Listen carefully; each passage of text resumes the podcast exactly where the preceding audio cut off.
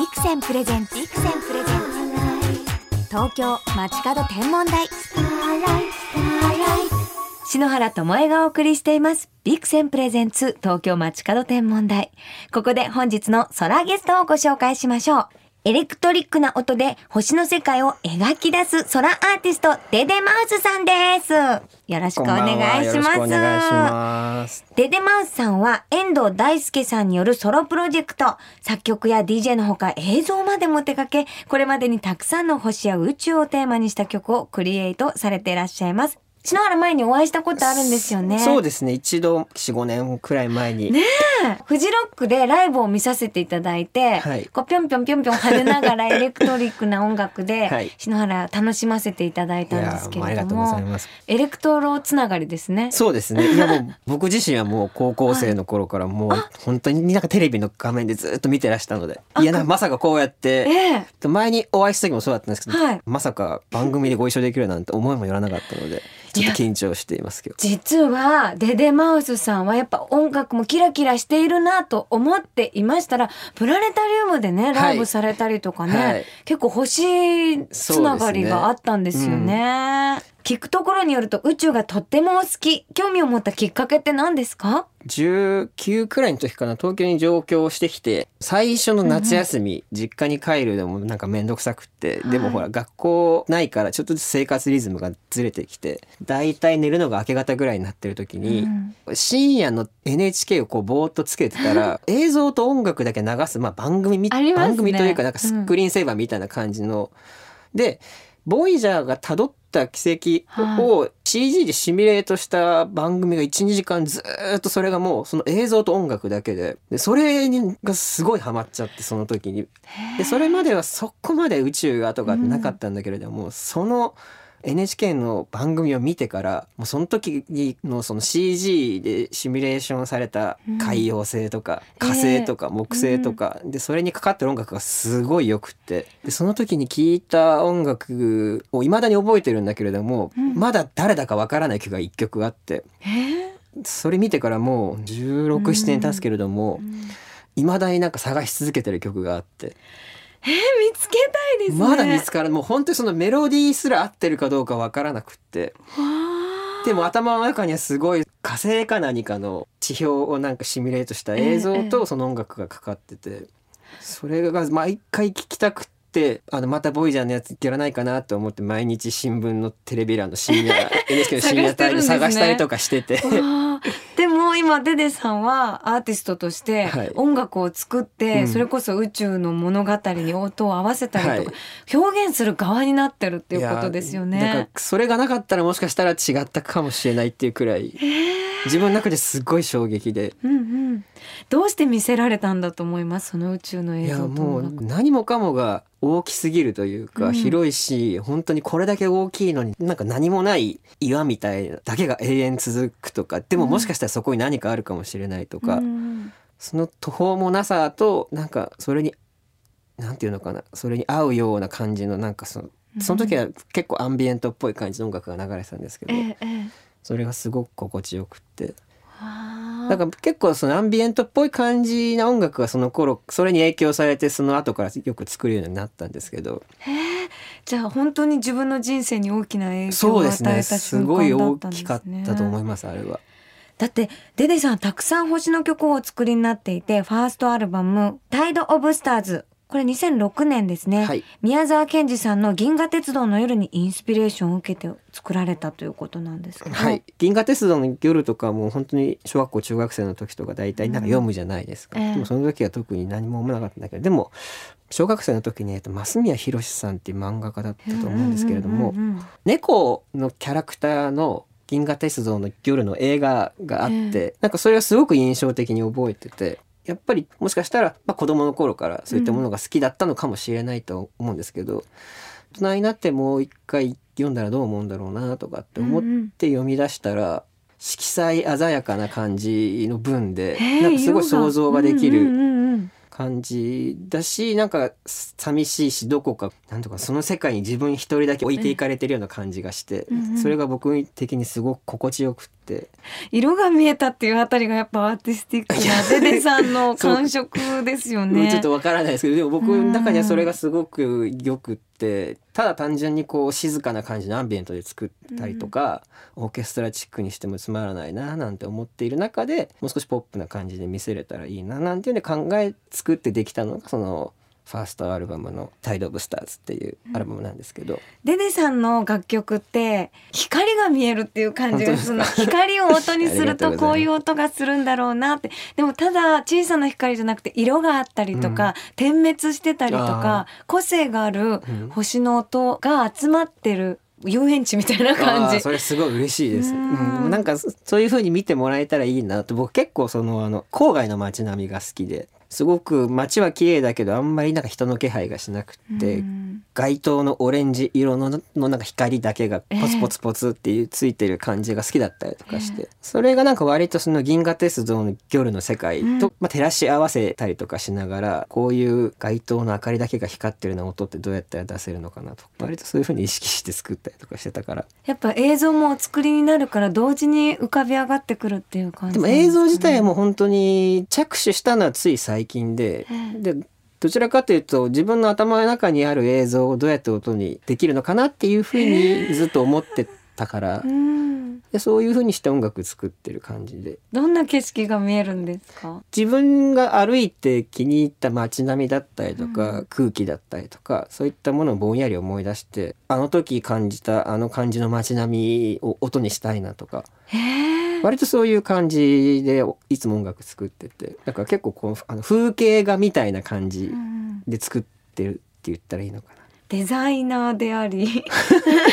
音楽家でありみたなな。いいですけど。そしてたくさんアルバムの中にも星ワードが入っていてセカンドアルバムにはサンセットガールズ。これもサンじゃないですか、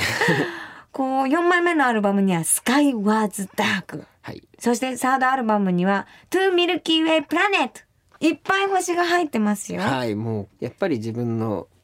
イメージって割と宇宙とか、まあ、空だったりとか、うんうん。結構風景だったりとか。このような音楽をはい。表現すると、やっぱ自然にプラネタリウムライブっていうこう導きになるんですかね。そうですね。プラネタリウムライブ自体始めたのは4年くらい前で、ええ。その前から実はやりたいやりたいっていうふうには言ってたんだけれども、うんうんまだ結構いろいろ公共施設だったりとかするから、ええ。割とハードルが高くって、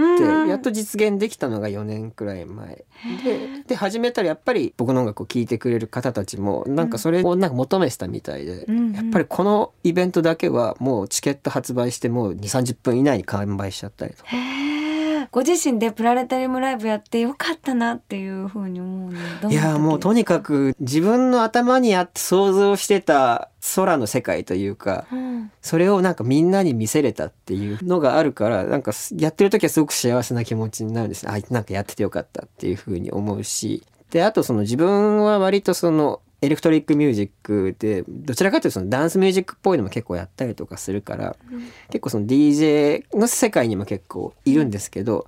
割とそういう音楽やってるけれどもなんかそういう公共施設の中に食い込んでいって、うんうんなんかそういうなんていうのかライブハウスとか、まあ、クラブだけじゃないところでうん。表現の幅をこうみんなに見せれてるところとか、まあプラネタリウムでライブってこと自体はもしかしたらそんな珍しいことじゃないかもしれないんですけど自分みたいなエレクトロニックの音楽やってる人間が、なんか割とその公共施設の方々の協力を仰ぎながらなんかやれてるっていうのができるだけみんながやってないことをなんかまずやろうみたいな。私もプラネタリウムでライブさせていただくんですけれども、え演出とか、あと星を見たいんだけどそうすると人物見えないとか、うんね。実はすごい演出が大事なんですよね、でもそれをプラネタリウムの皆さんと一緒に作ってる感じが本当に星をみんなに体感してほしい。そうですね。ライブを見てほしいんじゃなくて、やっぱ心うにん渡したいっていう思いの中で作るのが私大好きな瞬間なんですよね。あの僕もそうで演者自身にスポットが当たっちゃうと星が見えなくなるからねなんかライブ中真っ暗にするんですよ。もう、べあの僕は僕の姿は別になんか見なくていいです。とにかく星を見てください。でそこで音楽聴いてみんなの中でなんか物語を作ってくださいっていう感じでやるからいつも真っ暗な中でややるんですよ。じゃあ星そのもの 宇宙そのものにデデさんが私は衣装とか手作りしちゃうんで見てくださいって言ってライトが大好きなんですけど見習います。いやいやいやそ それは僕は僕がってことなので。なるほど。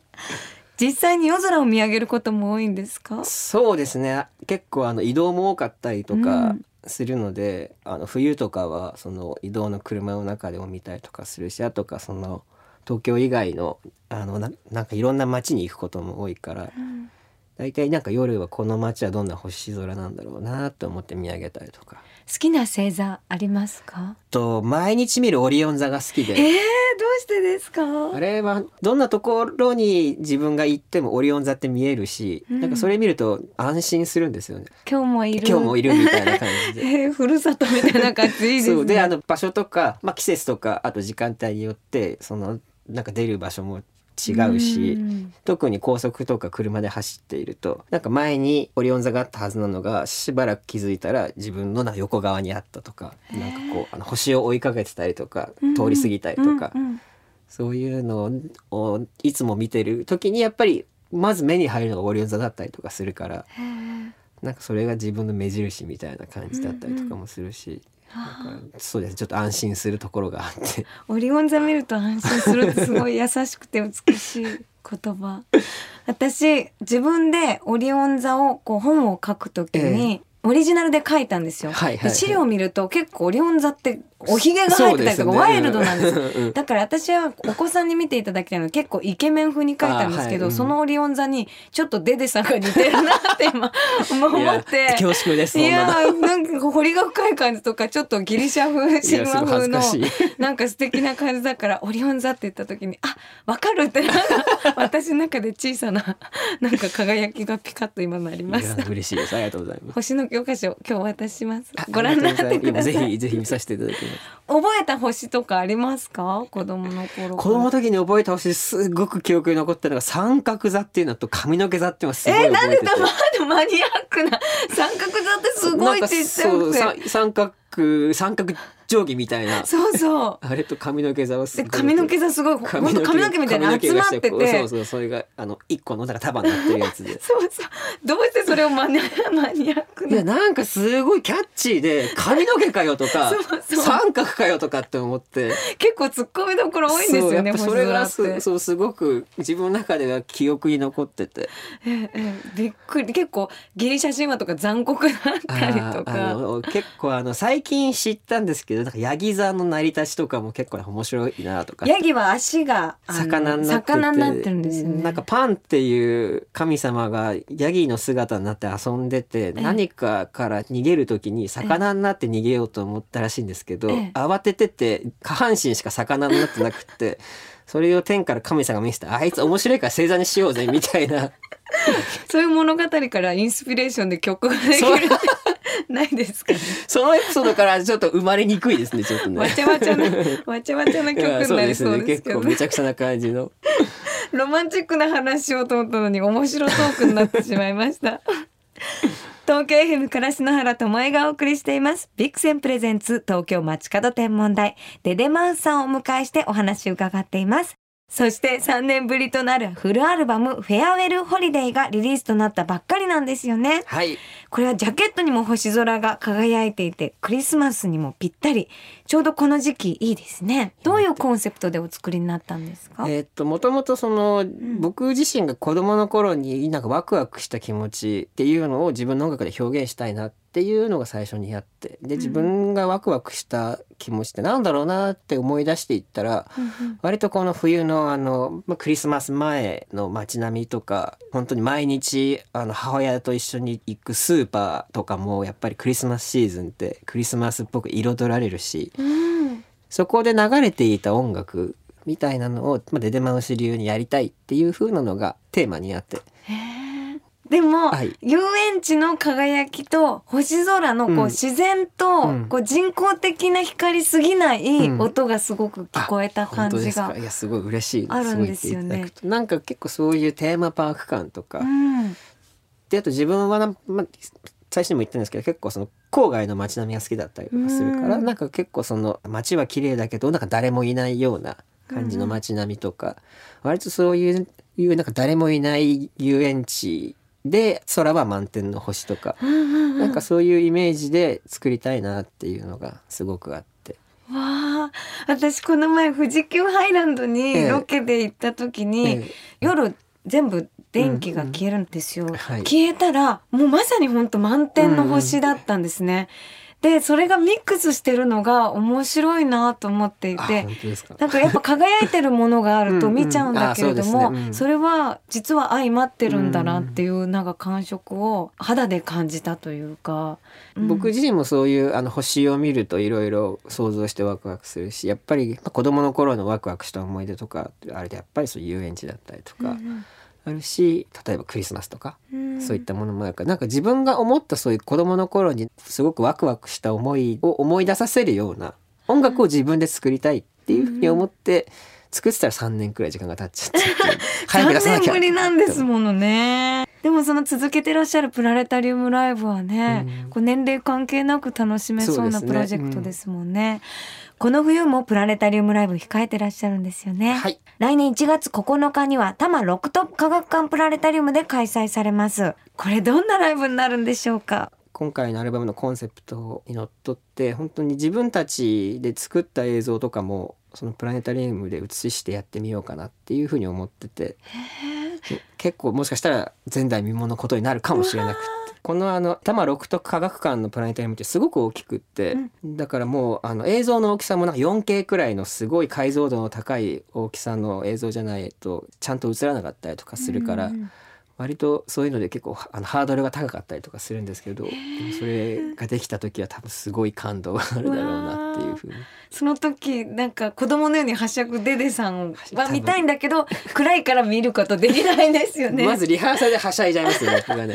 プラネタリウムってお子さんもいらっしゃるしあとご年配の方もはい。地元にあるっていうのが私すごく好きで、あー。そこに行くことで私たちはその方たちの地元にお邪魔するっていう感覚があるのも私すごく好きなんですよね。そうですね。やっぱりプラネタリウムでやると割となんていうのかな自分よりかも年が上のちょっと落ち着いた4 5 0代の方とかっていううん。お子さんとかも来るので、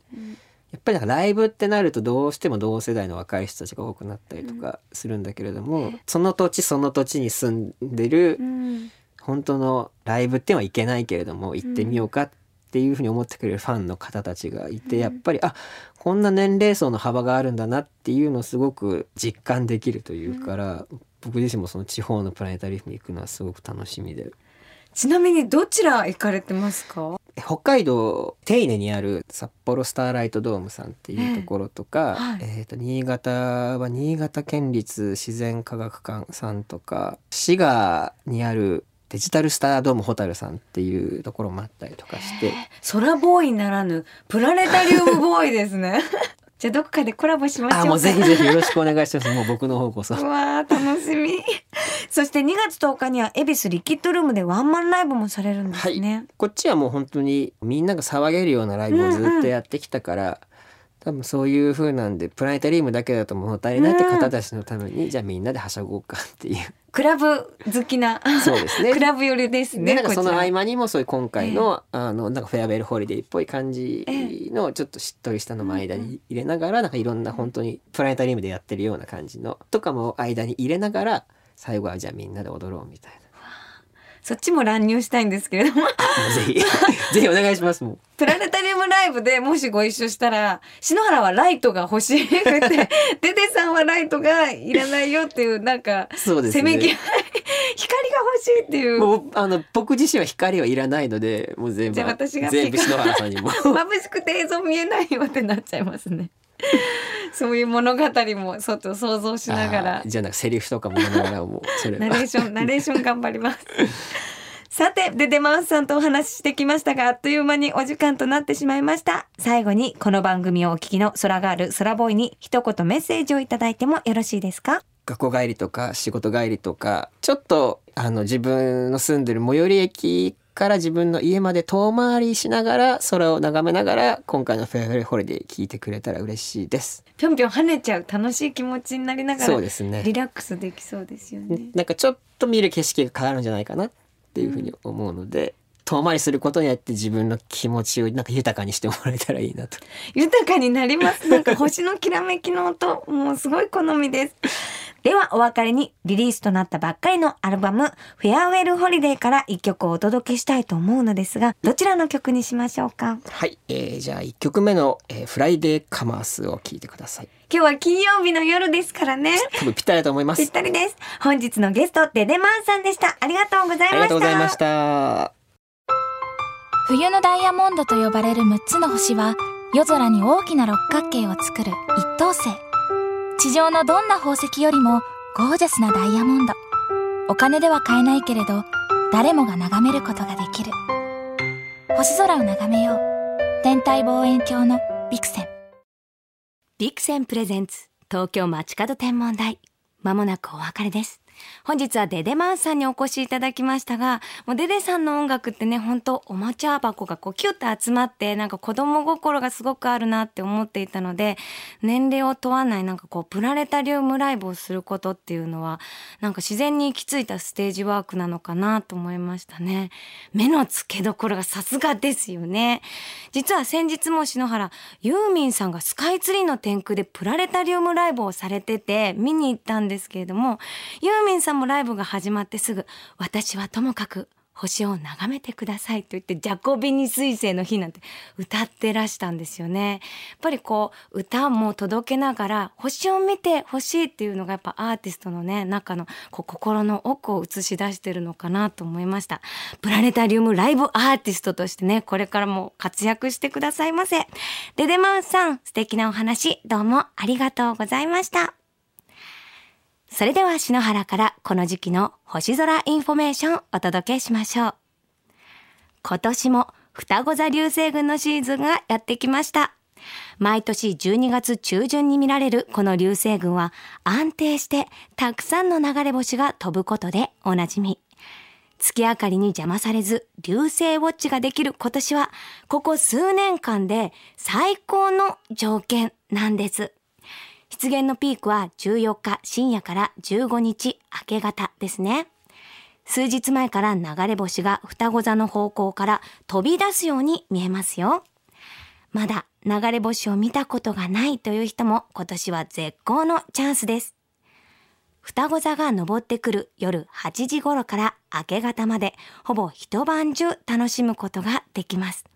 ただね、夜はかなり冷え込みますので、ポカポカにして夜空見上げてほしいなと思うんですけれども、まあ、篠原がね、観測の時に着るのは、やっぱり末端が冷えるので、足の先とか靴下とかね、あと手袋、あと首もいっぱいこうマフラーを私ね、あの、重ね着で9着ぐらい重ねたことがあって、のぼせてみるっていう経験がありますけれども、あとね、流れ星が流れなくても、すぐ諦めない。じっくり眺めるということと、あと何人かで見ると、あっちに流れ星っていうこう情報交換ができますからね、広く見渡すように眺めてあげてくださいね。双子座流星群14日期待しましょう。それでは素敵な星空ライフをお過ごしください。東京 FM ビクセンプレゼンツ東京街角天文台。ここまでの相手は篠原智恵でした。また来週のこの時間、星とともにお会いしましょう。